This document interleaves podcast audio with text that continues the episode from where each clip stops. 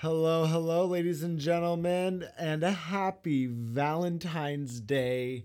We're so happy to have you with us on this, the best holiday of the whole year. Easily my favorite one. How's it going, Easily. guys? Oh, it's so great. We are your heart we are the Hardly Millennials, and this is the Hardly Millennial podcast where we are young, dumb, and full of Opinions. opinions. I am Adam Hansen, and across from me I have Matthew Lynn. How's it going? Matthew Lynn, ladies. My name hasn't changed in six days. Thank God. It's the only consistency in my life. I mean, I guess that could be a good thing. Just depends how you look at it. Perception is everything, ladies and gentlemen. That's right. Everyone has a glass, and mine's half full. Yeah. So, uh, today is Valentine's Day. Happy Valentine's Day. We all have opinions on Valentine's Day. What is? What are your opinions on Valentine's Day, Matthew? Well, I love Valentine's Day. I'm just going to say it. I was hesitant to say that I love Valentine's Day. Do you really love Valentine's Day? I do. I really do. Okay. But here's the thing you get a lot of scrutiny for liking Valentine's Day Right. um, because everyone hates it and it's totally cool to hate it. Mm-hmm. And uh, especially if you don't have a Valentine, right? Right. Which I don't, Right. which is fine. Whatever. I don't need no Valentine. but I feel like you're kind of obligated to hate it. And I just don't. It's a day of love. And I love love. Love, love, love. I really enjoy love. So I think we should spread more of it. We should have two Valentine days. But I feel like the reason why a lot of people do hate it is because although yes, it's marketed as a day of love, but there's the key word there. It's marketed as such. Oh, total marketing because day. because I think what it is to a lot of people, and I mean, and mostly men. Let's be honest. It's just this. It's a way for stores to you know sell more chocolates or whatever, make more money Oh, in yeah. whatever way that they can. It's just become a very commercial holiday. And then what ends up happening if you don't get your sweetheart something for Valentine's Day? Oh, you're in trouble. It doesn't cause it. Doesn't make for a very good day, right? There's one day a year you better get him something. And that's on Valentine's. And that's just it. So at that point, it's so where's the line between love and give me shit? You know what I mean? but if there was no Valentine's Day, there would be no need for jewelry stores, other than people getting married. Well, They, they have to sell jewelry twice a year at least. Well, well, yeah. I mean, that just that just goes back to what I was saying about it just being excuses for companies to sell more things and ex, you know just more things that people have to make sure they do for their significant other so that they don't have a bad day that day. It's like you're obligated to do this or you're going to have a bad day. And I feel like most men don't really care about that, but women It's not going to be a good time. Exactly. and as far as like a celebration of love, well, if you're with somebody you love, shouldn't you celebrate that every day or more than Oh, just one specific day of the year? That's much easier said than done. Well, I mean, come on. We got to well- go to work. We got to send emails. There's shit to do, dude. Well, of course, but I, I just don't ever feel like Valentine's Day is that. I mean, I, at least it's never felt that way personally for me in relation when I have had a Valentine's or was in a relationship during Valentine's Day. I just I don't know. Like I'll participate in it. I want to make whoever I'm with happy, absolutely. But just as a holiday in general, I just find it kind of pointless. so I've had two Valentines my whole life. Uh huh. and the first one was in high school and i remember i didn't make a reservation for a restaurant on valentine's day Uh huh. and if you don't do that you're screwed you, you're not going to the restaurant Oh yeah, you have to do it like You're weeks out. well we went to chinese food we went to a little a little hole in the wall chinese food place. Fun. uh, she was not impressed. Um, she stuck through the whole meal though. It was Aw. great she was the ride. She had the car so Aw. she kind of had to. Uh, that's how you get them folks. You make sure that they have the car. Um, but yeah so that was great. And then i went years without a valentine's. And then recently uh, what, like last year i had another valentine Mm-hmm. and you would think i would learn adam but guess who didn't Oh, learn from their mistakes so once again i did not make a reservation and once again i was doomed uh, so we went to sonic shout out to sonic drive through you guys did me Oh, good last man. last uh, valentine's I don't think any Valentine. I don't think I've ever taken a Valentine's out to eat on Valentine's Day. where Like I What?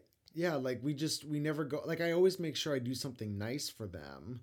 but uh but i don't think i've ever like i mean we've we've done things like gone out to like the movies and things like that but i've never like called to make a reservation May- for like valentine's day Just maybe. Okay, shot in the dark here. uh-huh Could that possibly be why maybe you don't have a Valentine this year?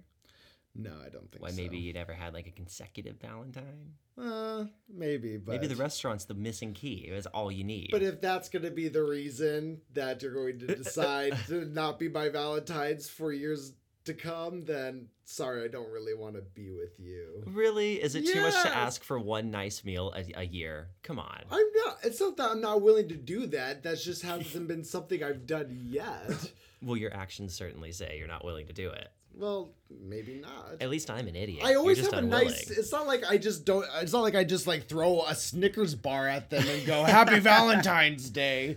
Like we make sure I make sure we have a nice day. I've gotten ice skating on Valentine's Day and done things like that, but just have never. What? Have you ever cooked for him? Yeah. Really? Yeah. Okay, so that gets you out of the woods there. If, Okay. If you don't have to go to the restaurant if you cook for them. I think I've done that a couple times actually. Like I said, I went ice skating one year with a girl. Like so, I do things. I just? I just don't take them out to eat. I'm like everybody does that. Like let's go do something different. Everybody, there's a reason everyone does it, Adam. Yeah, It well, works. I want to push against the grain. I, I, don't like give a fuck what works. it, There's other things it. that work better. People just take the easy way out. They're like, "Oh, this is way." There's no thought in taking a girl out to dinner. You can do that any old fucking day. Well, you have to feed them. Well, That's no. like the first obligation. then order a pizza, Matthew. Oh Jesus, Adam, you are so romantic, I'm actually very romantic. lady killer. I oh, really you am. you got me. You got me right now. Well, you would. We talk about. You would love it if I was like, "Happy Valentine's, Matthew. Here's a pizza." You would Well- love Well, that fuck shit. yeah, but I'm not a girl. So, Valentine's is a, is Valentine's like gender specific, Matthew? Oh, don't go there with me, Adam. don't you go there with me.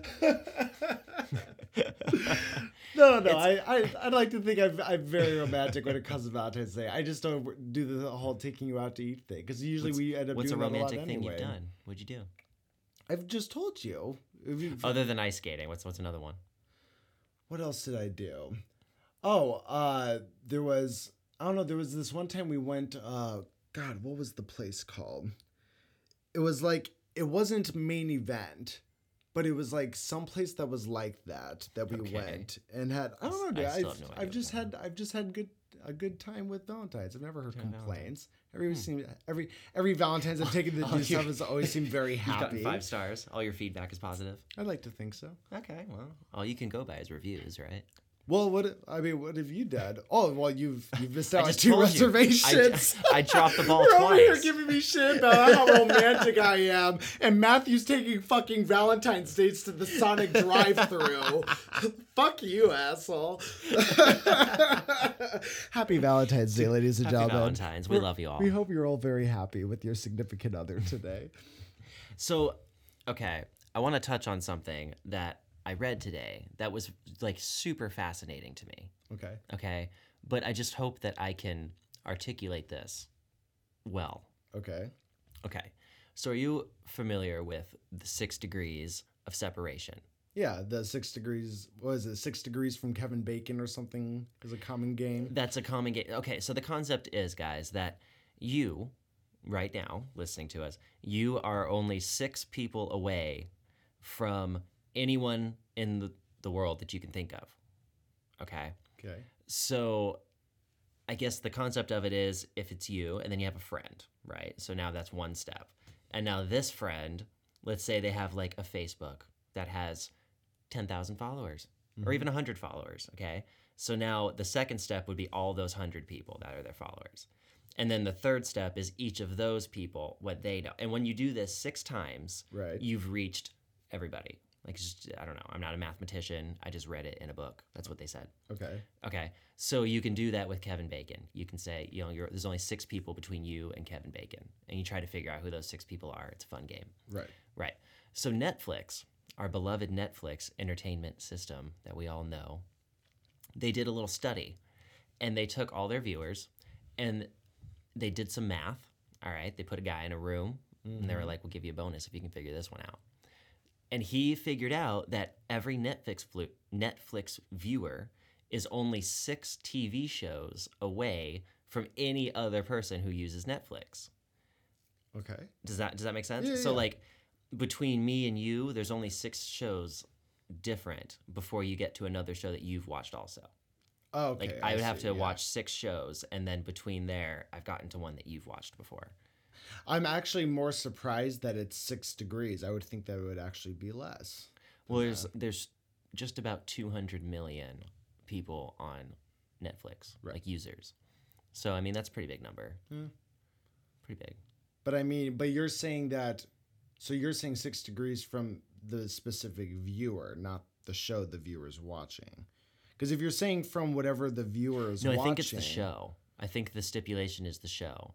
Like there's there's six shows. Oh no, I guess it would be the person, wouldn't it? I just feel like it'd make more sense if it were the person because it has to I, be the I feel like it's very common to f- like you don't need six degrees. It's very common to run to another stranger who watches, you know, you or yeah, but there's people in other countries that watch stuff too.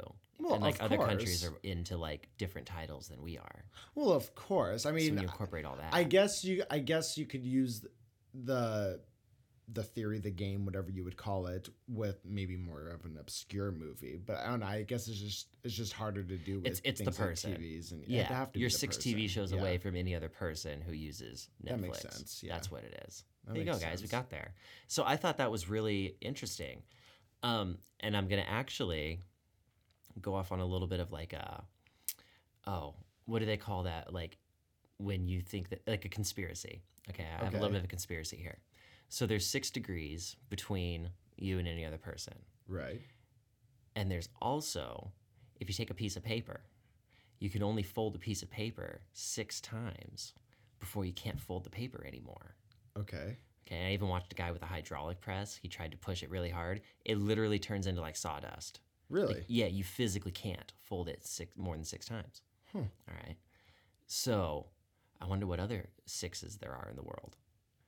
Maybe six is like in this matrix we live in, you know, if it is all a program, mm-hmm. ma- maybe it can't go more than six times. Like anything.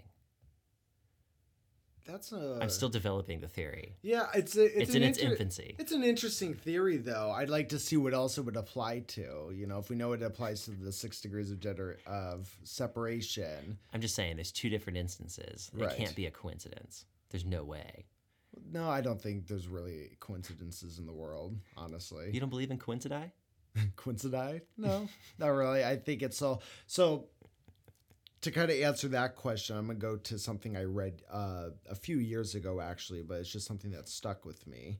To where there was this gentleman who was documented in life to being struck by lightning. I think it was twice in his life. Okay. So it was one time I think when he was younger, and another time when he was older. And then when he died, he was he was buried, and there were documented cases of two separate occasions, but lightning specifically striking at his grave. Uh, two oh, separate no kidding. instances. Yeah, Is getting him even in the afterlife? yeah, exactly. No kidding. So, and obviously that's like strange. So you have this guy who was struck by lightning twice in real, you know, when he was living, and then his grave site struck twice in the same spot twice while you know he was dead, obviously. And, but when they asked, uh, what whatever probability specialist is out there that deals with probability, some Right, some specialist that deals with it, statistician or yeah, something. something like that Yeah. they were were they were asking him about this anomaly and the guy was literally saying like with how many people there are with how many storms that happen with how many lightning strikes happen every year it's actually not out of the realm of probability for that to happen to somebody Really? yeah Really? absolutely I mean, it makes sense. Think about how many people there are in the world. Just that, everything this guy was listing. How how many storms there are a year all around the Four world. How many is this? Yeah, sure. In the whole history of human history, sure, I can believe. Why aren't there more like three time occasions then?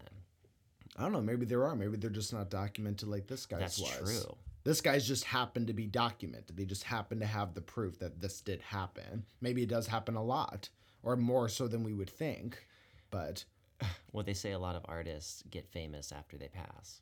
Yeah. So I guess that was this guy's case. Yeah. Famous for being struck by lightning Poor multiple times. I But- mean, that's a heck of a thing to go down in history for. Yeah. But I mean, that's why I don't believe in like coinc- co- coincidi. Thank you. As you say. but, you know, it's fun when those instances happen and it's fun to recognize them. But I just don't believe it's coincidence. I think that's just a, another, a word we use to describe rare things happening like that. Yeah, I. In all fairness, I've always said that I don't believe in coincidence either. Mm-hmm. I think I'm one of those like things happen for a reason. I don't, I don't believe in like I don't go as far as destiny. Okay, I don't think that like your whole life is totally predetermined. Right. I really don't. Um, but I do think that you know. Um, oh boy. Having a brain fart, Matthew. Well, I looked deep into your eyes, and for a second I saw a twinkle, I understand and I lost it And that's why I can afford to take girls ice skating on Valentine's Day, Matthew. because you don't do that Because they just have conversation. that they just have that twinkle. They Oh see that my. twinkle and they're like, "That's it." Actually, hold on. Since they're having a brain fart, I actually want to Sure. backtrack to Valentine's Day stuff. Yeah, take it over for us, Adam. Well, I read this. I read this article today. I was just curious about what was in the news as far as Valentine's Day was um, concerned, right? And I found this article that was talking about how people celebrated Valentine's Day in Europe back between the 15th and 17th century. Okay. And what they used to do every year is you used to get your Valentines by a drawing. So women Oh, would write their name, men would write their name, they'd put them in a jar. It was just random? Choose one. Yeah, it was just random. But and they and they even made mention that like the man's choice obviously took precedence over the woman's choice because obviously everybody Sure. had two Valentines at that point. But and the reason why that point is uh, important is because they said that in a lot of cases that'd be your Valentines for the rest of the year Oh my gosh, you were stuck with that person. Well, it wasn't that you were stuck with them. It was all in good fun. It was like you create. It was this, this way of creating a like a social bond with somebody. Oh, so it's like oh, so it was almost like done in a goofy, joking manner. Like oh, this is my Valentine's. Oh, that's kind of fun. And- I like and that. there would be more kind of formal things like if your Valentine was going to some event and needed an escort and didn't have one, your Valentine would come and kind of pick up the slack. So it, it was about creating like this social bond within the community. And That's they, beautiful. And they said everybody from like villages to like royal courts actually practiced this. no kidding. But obviously, you had to stay in your own realm, right?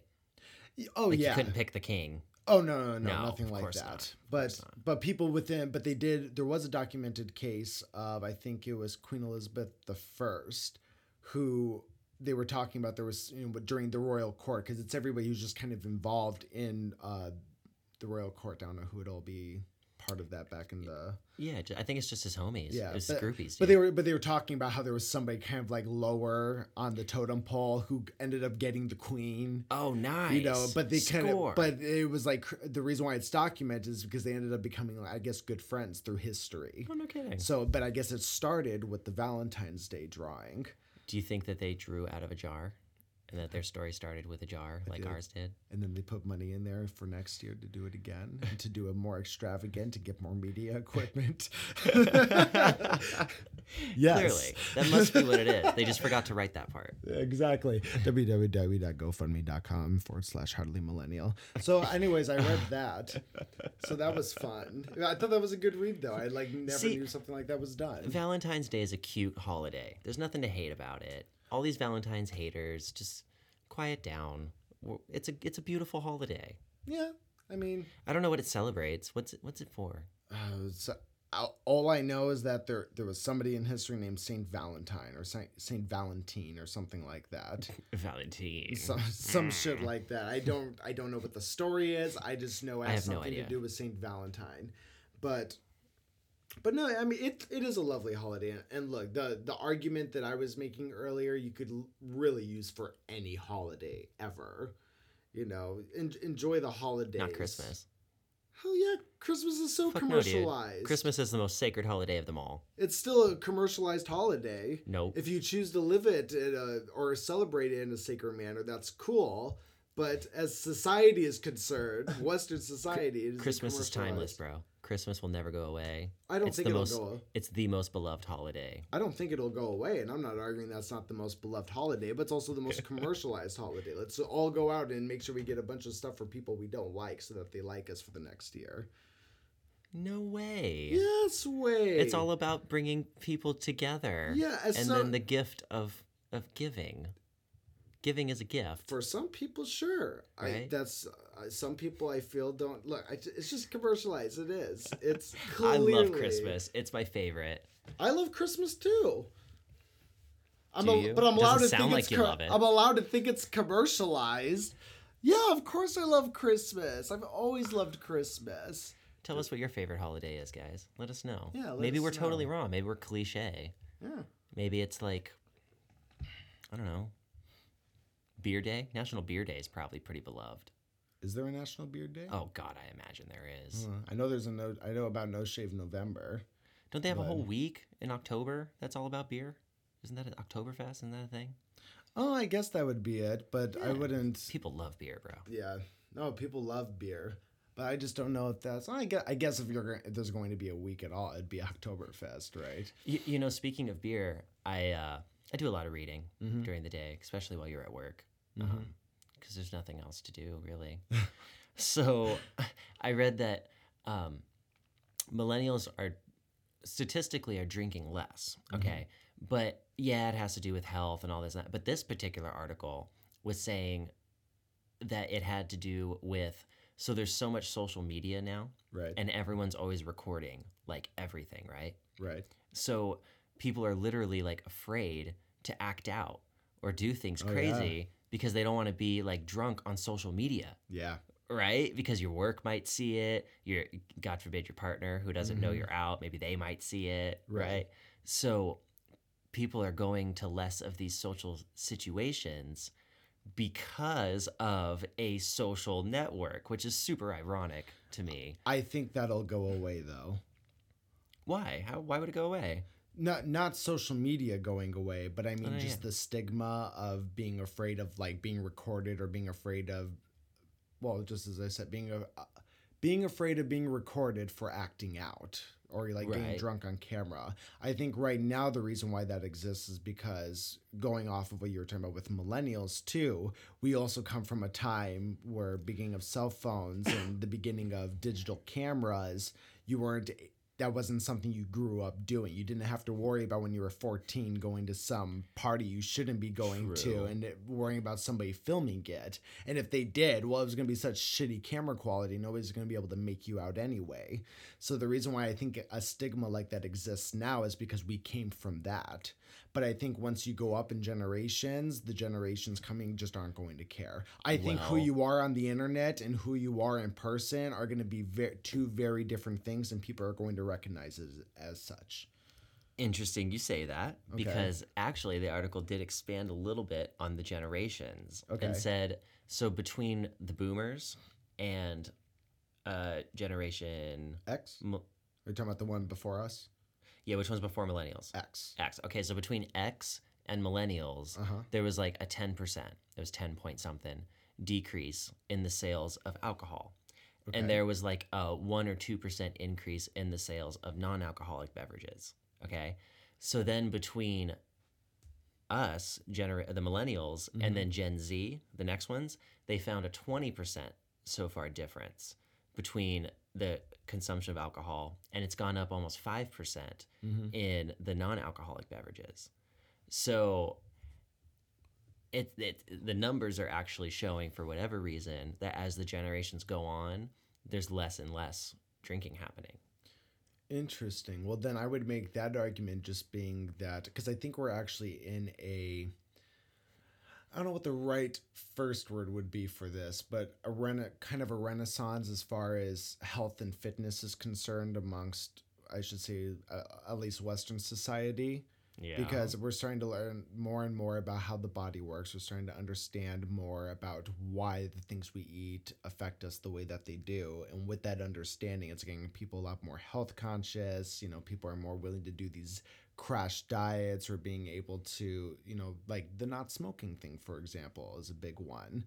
You know, when Right. when our parents were younger, you know, smoking cigarettes was I mean, you they people knew it was bad, but there wasn't such a stigma on it. Everybody just Yeah, everybody smoked, did it. you know. Yeah. And now there's such a stigma on it to where when you have these newer generations that are coming up, Generation Z specifically, they're not growing up as smokers, and even our generation, the millennial generation, you know, we're we're more likely to try to quit smoking at a younger age because we did grow up with the stigma of smoking. But All that's happening though is that the technology is changing. There's Well, yeah. still just as many smokers, if not more. They're just taking it in as vape from these e-cigarettes and these Juuls. Yeah, And that's the unfortunate thing. We did find just a sub. I mean, but I, I, so I was go- did, I was all going. they did was change the technology. yeah, I was going to say it might be a step in the right direction, but with the recent research I've read about vapes, it doesn't really seem like it is. And- It's- In my opinion, it doesn't mean people are getting any worse when Mm-hmm. these numbers go up. It, it literally just means there's more people. So obviously the numbers are going to increase because the test pool is larger. You know what I mean? So that has a lot to do with it too. I kind of I read a bit of a contra. No, I guess it's not a contradicting article because what this man was describing, or this author of this article is describing, uh, was that was a theory that actually because more uh, kids are vaping now, that it's actually going to turn back into smoking cigarettes later because of just the amount of nicotine that's in the vapes compared to the cigarettes. So it's just like when you first start smoking cigarettes, right? You're and for those out there who smoke cigarettes, you'll be able to relate to this. Mm. There's a few of us. Yeah, there's a few of us left. But you're you're always looking for something, you know, you you tried the lighter ones and you want something a little stronger and you do that and, that and that's what's going to happen with vapes. You have these kids who are and nobody no kids getting a vape that with juice that has zero nicotine in it. They're all getting stuff that has at least a little bit of nicotine. Sure. And once their body gets addicted to that, well, it's going to crave it more and want it more. And then smoking it all the time is not going to be enough. So, or another thing could happen. They'll be smoking it all the time. And they're like, oh, I'm, I keep smoking it all the time because I'm really addicted to the the two percent nicotine that's in there. I'm gonna move it up to six, so I'm not vaping on it as much. I can take one hit and set it down. And we all know that doesn't work. That just snowballs. it just makes you more addicted. But that was this guy's theory that actually, because of vapes and because of the nicotine level in vapes, it's actually just going to convert more vapors into smokers later on in life. I could see it just in like every generation doesn't want to do what their parents did, obviously. So our parents, We at least try not to. yeah, our parents' parents, so our grandparents smoked, Mm-hmm. right? And then our parents smoked a lot. They like really upped the ante on it. Right. And then we were like, well, smoking's lame now. We don't want to do it anymore. But we still want to be addicted to nicotine and look cool and Right. smoke out, which is not cool, by the way, but whatever. Yeah. So we were like, okay, we have these electronic cigarettes, right? So then now the generation after us grew up with electronic cigarettes. They're going to mm-hmm. be all into it. And their kids, whatever's after Z, is going to say, well, it's been two generations of these e cigarettes. These things are lame.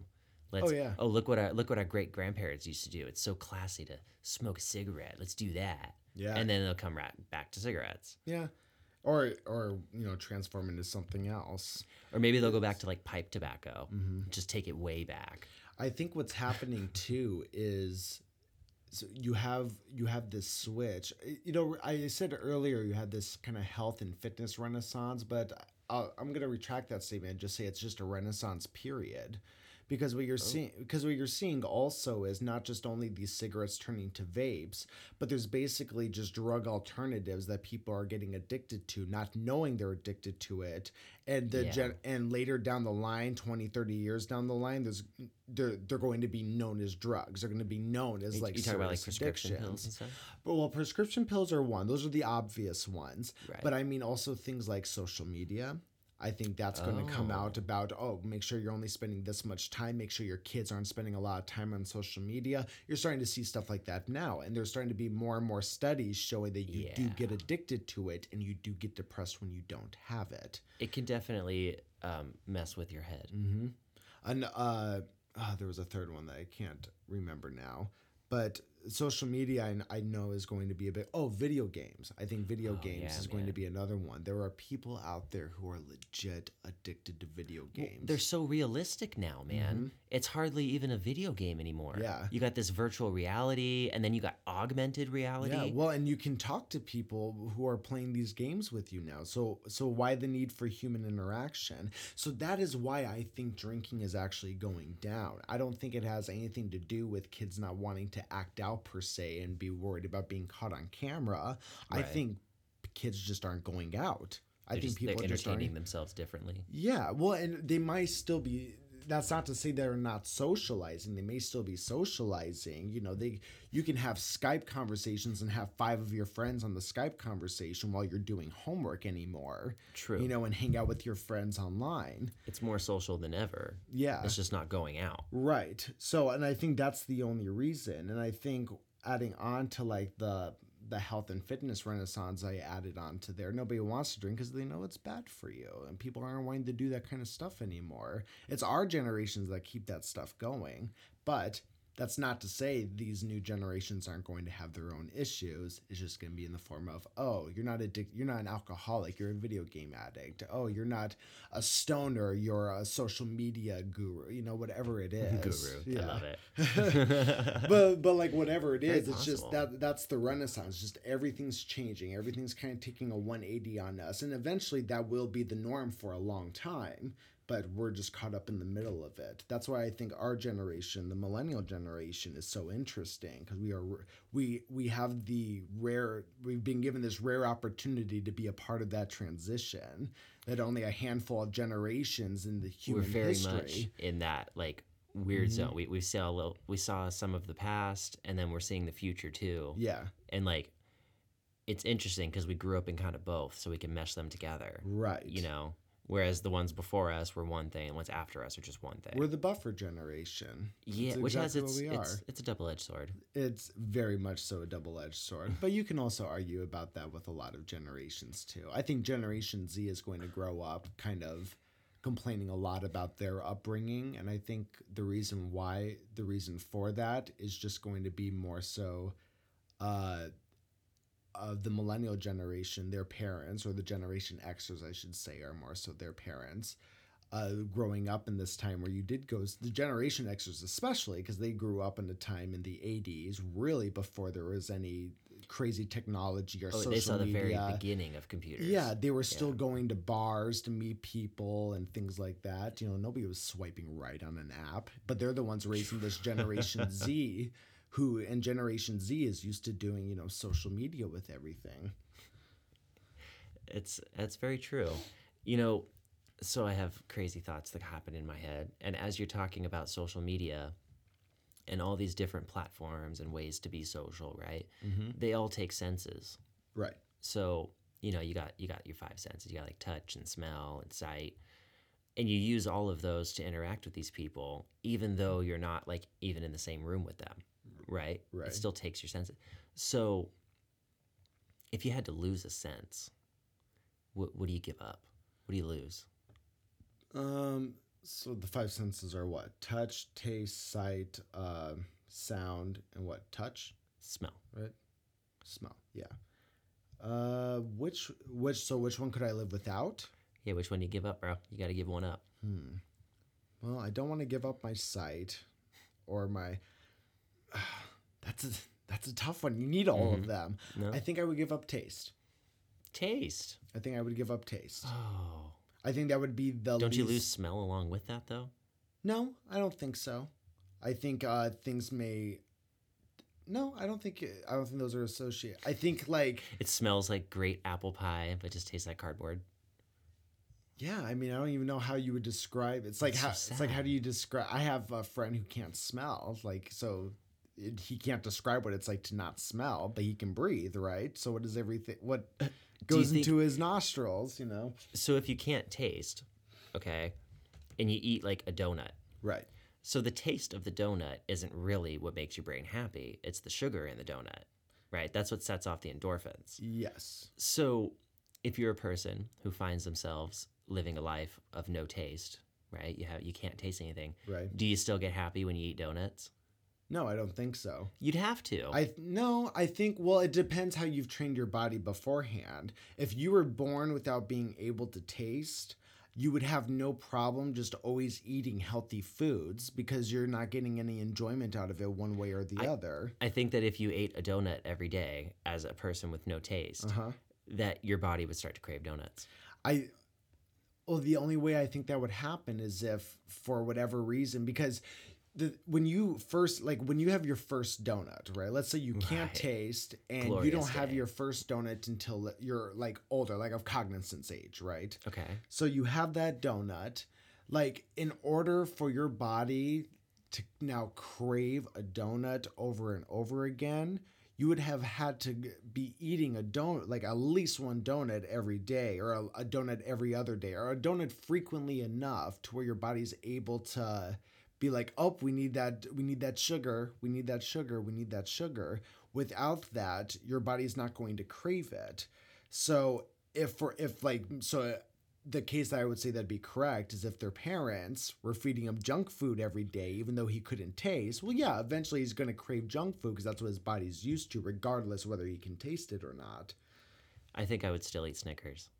You think so? If I lose my taste tomorrow, it's Oh, such a habit. I would just go to the QT and I would buy a Snickers. But you're but that's different. So you're saying so you're asking if I were to just like lo- like lose a oh, you lose it tomorrow. You're losing it after the podcast. You got to give up a sense. I still think it'd be taste. Taste. Yeah.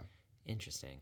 Well, I look at it in the sense of this: like I, I'm in the media business. I I went to film school. I enjoy movies. I enjoy music. So I don't want to lose my sight or my or being able to hear. Right. um, touch. I've seen documentaries of people who Oh, that's can't a hard feel life. shit. That's a hard life, And dude. yeah, I'm I'm not about that. I'm not, I'm not going to do this thing where I stub my toe and break my leg and have zero clue it's broken. Nope, Right. not that's doing that. that's such a pain. so it just makes sense. or lack. that- uh, no pun intended. yeah. and then smell, like, uh, I guess there's no reason that I. Uh, I guess taste or smell. Smells kind of half good because then there's a lot of bad smells you would get rid of. too. Yeah, I guess I don't know why. I, I for some reason smell wasn't even in the cards for me when I was thinking about this. But I guess there's no reason why smell. So now that I, I haven't given an answer yet for myself. Right. So now that we've talked about it, I agree. Smell would definitely be the easiest one. Mm-hmm. But I'll let you know before we talked about that, I was going to say sound. Really? I was going to give up hearing because I'm halfway there. I was born almost deaf on my left ear anyway, Uh-huh. right? So I just feel like you would still get all of the pleasures, right? You still get touch, you still get smell and taste and sight. So you still get to enjoy all the wonderful things in life. Right. It's just quiet. It's just nice and peaceful. And it's Yeah. just you and all the enjoyment. See, I mean, I, I I understand that, but just so for me, just as somebody who likes to watch movies and play It, video it would games ruin a my job. I wouldn't be able to do this. Right. We'd have to get a camera. You I know. could sign it. I Yeah. guess. There you go. A sign language podcast. That's there you go. Somebody take that idea and run with it. Yeah. That's genius. Just make sure you tag the name Hardly Millennial on there. That's all. That's all we ask. Are they millennial Matt Lynn? That's all we ask. Go fund me. All that stuff. Just talk about it. But uh, yeah. So smell or taste, I, I probably would take away smell. Well, I have- I in have- hindsight, smell is definitely the easiest. Right. Well, and I have friends who, or like I said, I have a good friend who was literally born without being able to smell, but he still Really? loves his. Oh yeah, And he can taste? yeah. He can taste just fine. Really? I've always heard they're Mm-hmm. Well- tied together. Well, they are tied together, but so he can still like he can taste the difference between pizza and ice cream, right?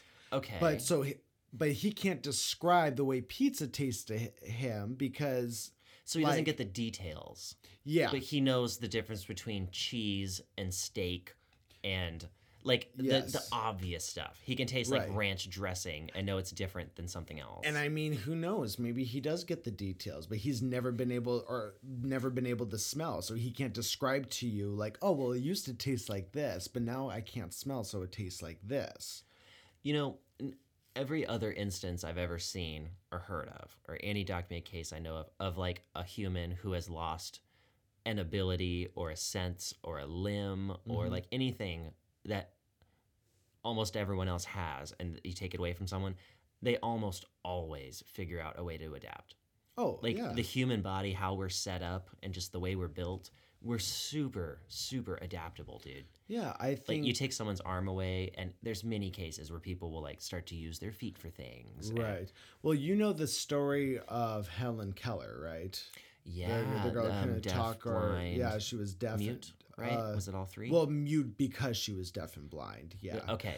But so she um and- and for those out there who don't know the story, there is this young lady named uh, Helen Keller, Mhm. and she had a I don't know what you would call the, this woman's profession, but but she had a mentor of sorts come in and try to like teach this uh, girl how to communicate who didn't Right. have you know And she had zero communication senses. Zero couldn't do it. communication. So her parents would basically always spoil her and everything, and Oh, this sure. girl became a spoiled brat because of it. At least that's the way the story depicts it. But um, this girl though.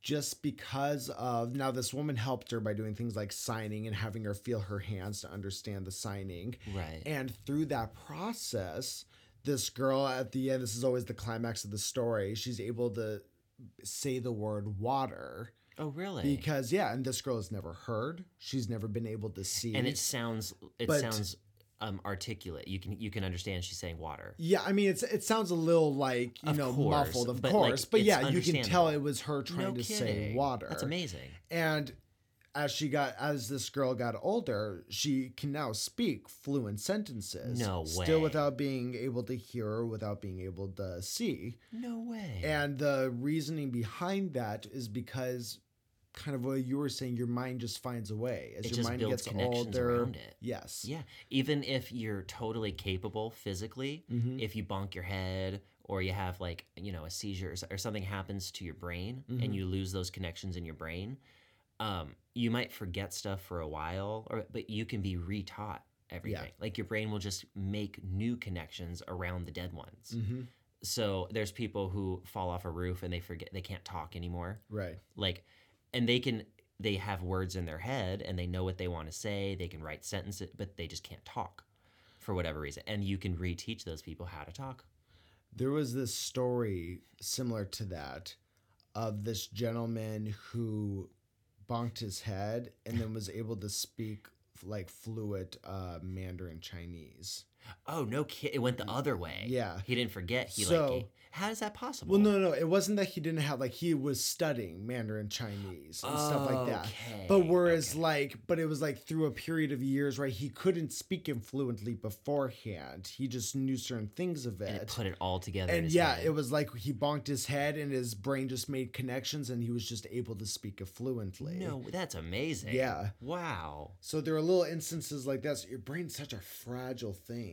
It's well you know how they have people they call like savants which Yeah. would be like they're extremely extraordinarily intelligent in one thing like but they- prodigies. Yeah, but they lack a lot in everything else, right? They usually need help through life and stuff like that. Um, gotcha. Okay. Like Einstein. Einstein was an incredible genius, but he also wasn't very social and like, you know, he developed older habits at a young age. Isn't that know. literally what we call autism now, or how we describe things like autism and Asperger's? I'm not I I, I don't want to dwell there because I don't know for sure, Okay. but I know that at one point a name for that was called a savant, and that just meant you were really good at one thing, not so great at everything else. Gotcha. Okay.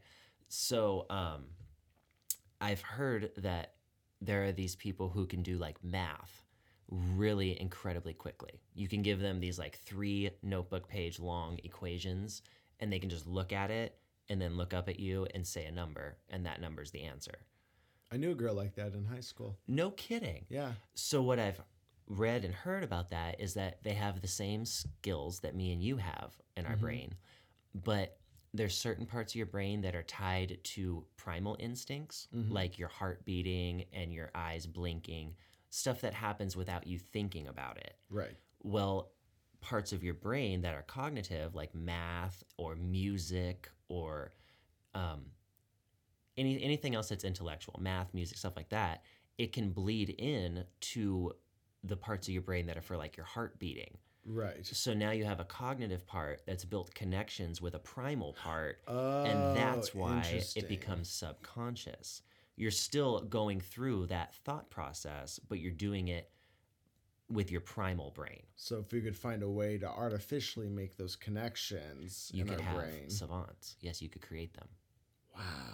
Yeah. That's wild. This girl I knew in high school was j- just as you said, she could look at a math problem and just instantly tell you Oh, what it it's was. incredible to me. I'm And- jealous. Now it wasn't to the point. Maybe it was like this. We just never tested this on her in high school. But these were things like, oh, what's you know five thousand two hundred and thirty six divided by you know fifty eight. It'd be th- questions like that. So nothing like crazy equations or anything. But we would sit there with a calculator and we'd ask her these questions, and it, it sometimes may, maybe take her like a second and a half. And then, she, you know, her eyes would roll up in the back of her head. She'd think, and then she'd come out with a number. And it was always on the dot every single time. It's crazy. I bet she had something like Yeah. like what I was describing Because going we, were- on. we were doing decimals, fractions, the whole nine yards. I've also heard that with numbers, I'm really fascinated with numbers, guys. I love numbers. It's true. Um, I've heard that most people on average, I think, can do about five to seven digits in their head, can remember that much at once.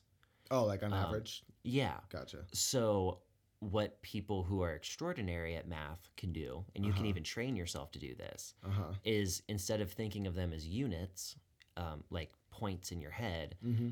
you actually turn it into pictures. Yeah, Um, I've heard. so I've, I've heard, heard, like, those techniques. People will think instead of 100, they'll think apple. Mhm. you know, and like all the numbers between one and nine, they'll have a picture for them in their head, like a dog or a house or a, and they'll literally, you can end up getting answers by a picture in your head.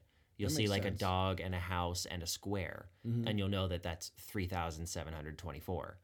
But your brain can process an image much faster than it can do a math equation for whatever reason. Right. So, yeah, that's you can actually train yourself to do stuff like that. That makes sense. I've I was into a little bit, uh, not that I was into it in the sense if I wanted to participate, but just people who were doing these. I get. I think it's in New York. They have this big memory competition Oh yeah, where it's like that once a year cool. people come down and they test your memory and the person with the best memory at the end wins and this gentleman went on a ted talks who wanted to do a story about this taught himself the techniques put himself in the competition then ended up just winning the competition No way. yeah and this was a gentleman who just that he had no idea how to memorize these things and he learned those kind of techniques You can teach it. because yeah. I know one of the uh, one of the contests that they do during during one of the rounds is they'll show you a series of pictures and you get to look at the pictures for I think like two seconds and there's a name written on it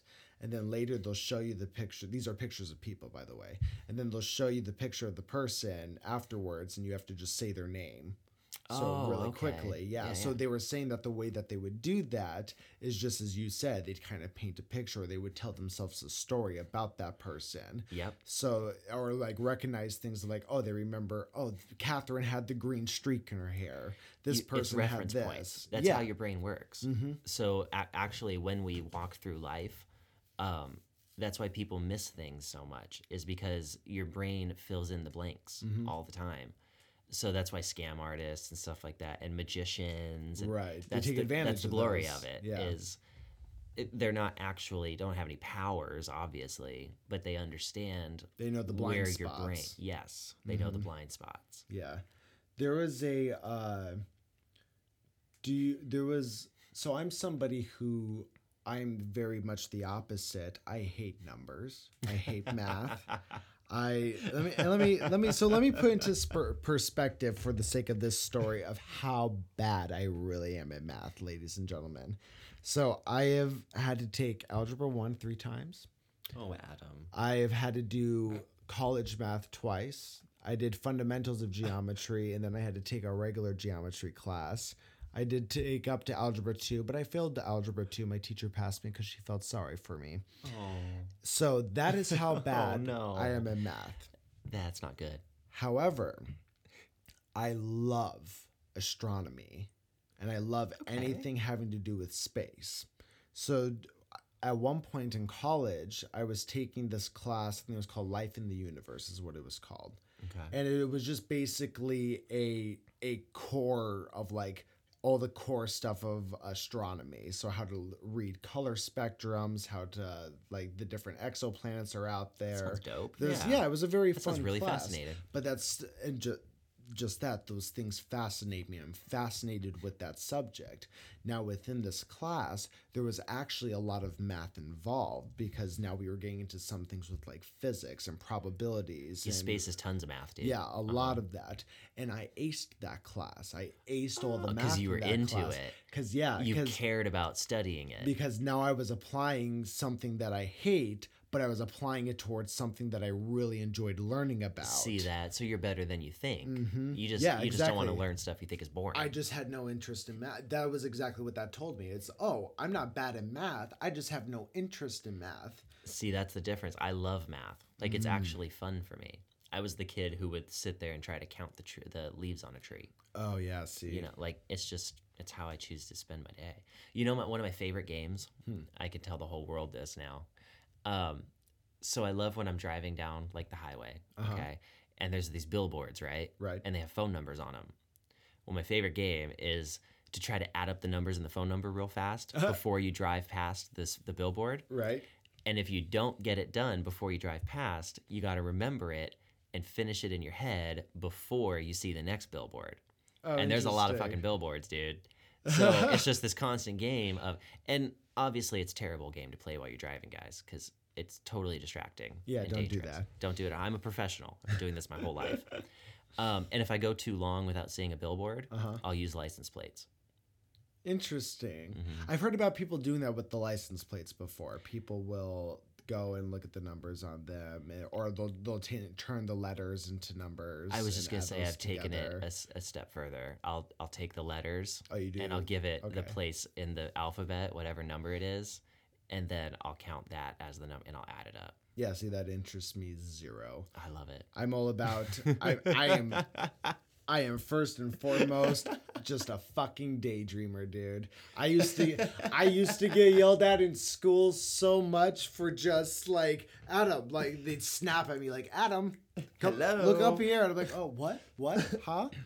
Like oh, I'd get so lost in my head as I do when I'm driving, also, which also don't do that. Don't daydream while you drive. Just, Just don't drive at all, guys. Just don't drive at all. Driving is so dangerous. Just don't do it. It's dangerous. Kind of on that subject, have you heard of mind palaces?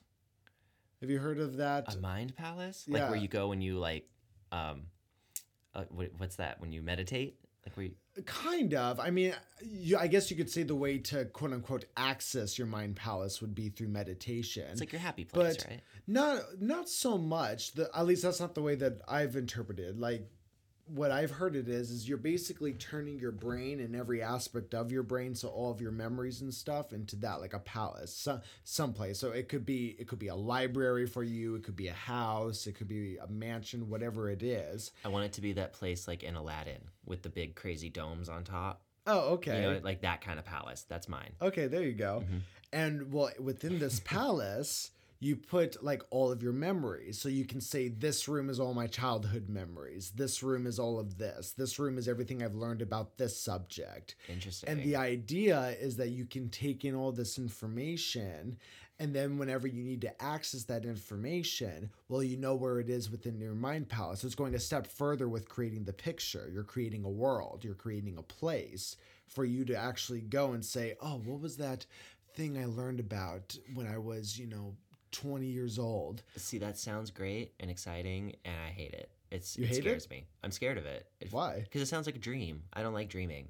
Uh, well, that's like true. I wish that we didn't have to dream because it just creeps me out. And I have perfectly nice, good dreams. Nothing bad happens. There's no chaos, right? Right. But it's just so weird. Like I don't know. I always have dreams where I'm at the grocery store or I'm driving a car or like I'm always doing real life shit. Right. See, I don't get dreams like that at all. No? My dreams are always so, I won't say always, but uh, there are nights I'll have these crazy, vivid, intricate dreams with just these wild stories you could write a book about. So on Like- that note, real quick, just so you guys know, Adam loves to dream, I do. and I don't know if we should admit to this, but I'm throwing you under the bus on this one, Adam. What's up? So he, Adam will use nicotine patches sometimes, and on the box it specifically says caution: if you wear this shit to bed, you're gonna have crazy fucking dreams.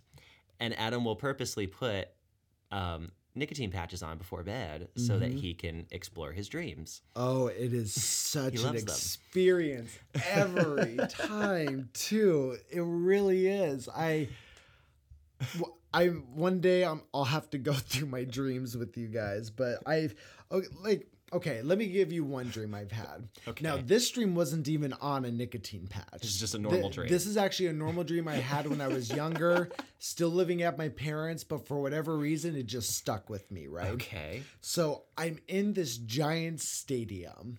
Oh. And in the stadium are just thousands and thousands and thousands of people. And th- this thing's ginormous, right? Okay. So you have the spots where the audiences are sitting, and then there's like this 50 foot drop, and below is a body of water. There's just like a pool, a giant pool, right? Okay. Yeah. Now, yeah. smack dab in the middle of this arena that's surrounded by water, 50 feet below where the audience is sitting, is this small, tiny little like water jungle gym kind of thing. Okay. And it's yeah, and it yeah. co- and it's being held up out of the water 50 feet into the air so that it's level with the audience. This sounds incredible. Yeah. So and all it was was it was like a bridge and then on this bridge there was room for like people to hang out on, but then there were f- slides that came down.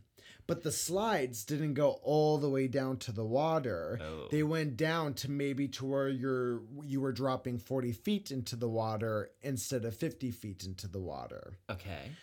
and this it was such a vivid dream. And i remember i was up there. I was in my swimsuit. I was with, i think i was like 14 or 15 when i had this dream. So i was with other people my age on this weird bridge jungle gym thing with these slides. And it wasn't a long dream it was just people were talking to each other having a good time and then they would go down these slides and once they got out of the slide they dropped 40 feet into the water and I finally Hell got the courage to go onto one of these. Yeah, this you did. This particular slide I was going on required you to like have a tube, like when you're at a water Uh-huh. park, right? Yeah. Go all out, dude. And the this particular slide had this sharp turn in it as it was going down, and so I remember getting pushed down into the slide. And it wasn't one of those closed slides. It was one of those ones that were open, like a like a half pipe almost. yeah. Oh, yeah. I know You know It doesn't I have a roof on it. Yeah, yeah it's just the exactly. bottom. So I went down this on this tube, and there was a part where there was this sharp turn, and I was going so fast to where I came off of the sharp turn, Oh, and I kept going straight to where the audience was sitting. And the second I got to the audience, I woke up. Oh, wow. But it was just super vivid. So those are the weird kind of dreams I get. I don't dream like that. yeah, I That's crazy. That's crazy. I get a lot of weird ones like that. I have a very specific painting in my head of that what you just described too. Really? great description. Oh man, it's Yeah. I was able to it was that vivid. I, I remember all the details from it. You, you want to know the dream that scarred me as a child? What? So I had this dream for about two weeks, like Uh-huh. every day consecutively, and it got to a point where I almost had to go talk to someone. It was it was bad. So I had this preschool that I went to, and I hated it. It was horrible. Okay. And I didn't even have to go to preschool. My mom chose to put me in preschool just so I could like Socialize. socialize with kids. Yeah. And I was not about that life. I hated it. Right. So I would get these dreams that I was in the uh, like playground Uh-huh. of the preschool, and I, there was this one slide in particular. It was a little slide, but I was the only one standing on two legs. All of the other kids were running around on all fours, like on their hands and their feet, with their like backs arched up in the air, and they were running around like that. And they had really, really long tongues. Okay. Oh. And they would come up and they would just like grab your hand and they would just like suck on your whole hand or they would grab like your foot or your kneecap and they would just like suck on your whole kneecap and it What wasn't it wasn't to try to eat you it wasn't to hurt you it was nothing and i wasn't scared in the dream It was just sounds they did. creepy but it was just totally what they did and i was the only one who didn't do that and that that was and i hated it. It was a horrible dream adam and it scarred me. And then one day i just stopped having it. It was done. Oh, this was a reoccurring dream. dude it happened for like two weeks straight every single night. I would Oh get the same dream. So there are two specific dreams when I was super little, like I'm talking about like five and younger. And or no, I would actually say five or older because the second dream I think is actually I was a little more into elementary school. But anyways, they were two dreams that I specifically remember when I was younger, waking up in tears and like calling out to my mom, Oh, right? no, yeah. But when I tell them to you, they're gonna seem very silly. But just to my But yeah, as a child, it was scarring. as my yeah, oh exactly. yeah, I understand. So the first dream I had, and this is the this is not only this is not only the, one of the silliest dreams I've had, but it's the earliest dream I remember. Oh wow, yeah. And it was me underneath a chair, like a wooden chair, right? So it mm-hmm. was like I was hiding underneath this wooden chair and I was in the middle of the desert. And around me in this desert was like there was sand blowing, there was like these adobe houses scattered everywhere, right? Okay, yeah. And then smack dab in the middle of this square of this fucking desert village is just this single wooden chair and I'm hiding under it and it's quiet. All you can hear is the wind. What a strange dream for a child to There's have. there's no people around, nothing. I'm just hiding under this chair. and there's silence. And then all of a sudden, from from above me, there's a face that brings itself down, like so that it's looking at me, right? So its face no. so from atop the chair. Oh my god, I'm hiding that is there, right? terrifying. But it was E.T.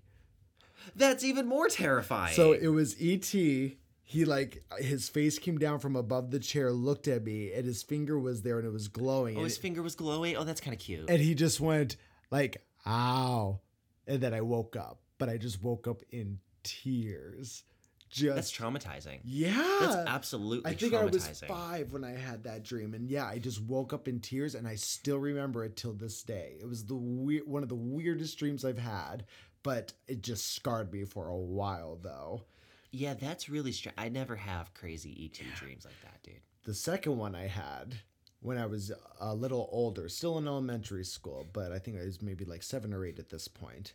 And same thing, woke up in tears about it, but very silly dream. And it was just me at school with my friends at my elementary school at the time. And for some reason, going about my day, I I think I probably lived a few days within the dream, Uh-huh. right? But I had a third eye right in right in the middle of my forehead. Like the like the green dude from Dragon Ball Z. yeah, Yeah. kind of.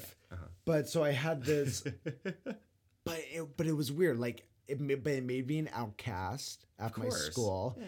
and specifically, I remember in the dream my third eye like stank. It stunk. Yeah, Oh no, you got the stank it eye? just yeah exactly. I had the stank eye. And like, but that's but that's all it was. It wasn't like anybody abused me in the dream. There wasn't a monster in the dream. I was just an outcast at my elementary school, and I had this stupid fucking eye that smelled like a skunk. So nobody wanted to be around me.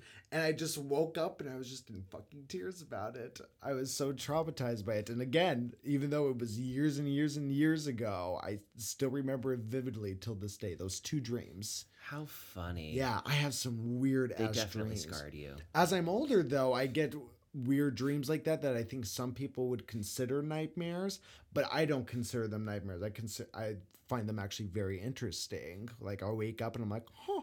I never feel scared or anything. The dreams that scare me are actually weird. I think a nightmare for me anymore would be like having the repo company come and like take my truck away. Really? You know, if I had that kind of dream or like the electricity turned off and I have like a $700 bill to get it back on that I can't pay. That's a nightmare. So your dreams sound much more rooted in like reality. All of my dreams are. I have super realistic dreams. It's yes. so it's so weird. And I don't mine, even get peace when I sleep. and mine are just so over the top and just obnoxious. Yeah. But yours are just like going to the grocery Why do you think I hate dreaming, Adam? Because I do that shit in real life. I'm Right. sick of it. I don't want to do it while I'm sleeping. That's so That's me time. That's so crazy. I wonder why that is, though. Like, I, I mean, have I guess uh, we, nobody really knows either. But It's just one of those oddities of life. yeah, Did you ever dream you'd have a podcast? I. You know what? I never did. You never did? no. I never did either. Never. it's funny. I remember when I first had an iPod. There's an old statement. so I had an iPod, and one of the options on the iPod, it would have like you know listen to music, your playlist, this, that, the other thing, whatever it was. And I remember podcast was always an option. This is back in like 2008, 2009. Yeah. And I was just always like, podcast. Who, the who would ever do that? Yeah, I was like, who the fuck is listening to those? And then come to find that some of my favorite podcasters have been. we love podcasts. Yeah, and they've been, and they've been doing this since like around Uh-huh. that time. So I just had no idea it was that old of an industry. I was definitely older when I got into it. Um, it was about a week ago. and aren't you happy you did? Oh, it's been the best. It's Oh, great, man. guys. Well, I think we've uh, I think we've reached our time today. Oh my gosh, it's it's Valentine's Day. It's Valentine's Day. We're, we're re- that was an hour of Valentine's Day. That was an hour of Valentine's Day. We I'm so glad I spent it here with you I'm so and glad. and all of you. and all of you. We love you so much. You are our Valentines today. You guys really do rock. We appreciate all your support and all of the uh, the views that we're getting are just out of the roof, guys. It's crazy. Um, we're getting subscribers every day. You guys are sharing it with friends. You're sharing it with family. It's a huge amount of support, guys, and we do just want to say thank you. Yeah, thank you guys so much. And just remember, you know, we are still on Twitter and SoundCloud and Facebook and Instagram and all those other fun things. So please, you know, follow us, tell your friends about us. Uh, we still have the GoFundMe, which I think we've mentioned a couple times now. So it, No, oh, we forgot. I don't think we we were going to, and then we just didn't. That's true. So www.gofundme.com forward slash hardly millennials where you can find our GoFundMe if you're Oh, willing good to. to know. Thank you. Thanks. If you're if you're willing to throw some money in the jar, we always appreciate it. Um, but anyways, I hope everybody's having a wonderful Valentine's Day. And if you are watching this the next day or later on, which you probably are, then I hope your Valentine's Day was great and everything you deserved. I'm sure it was. It better have been. We'll see you next time, guys. yeah. See you guys later. Bye bye.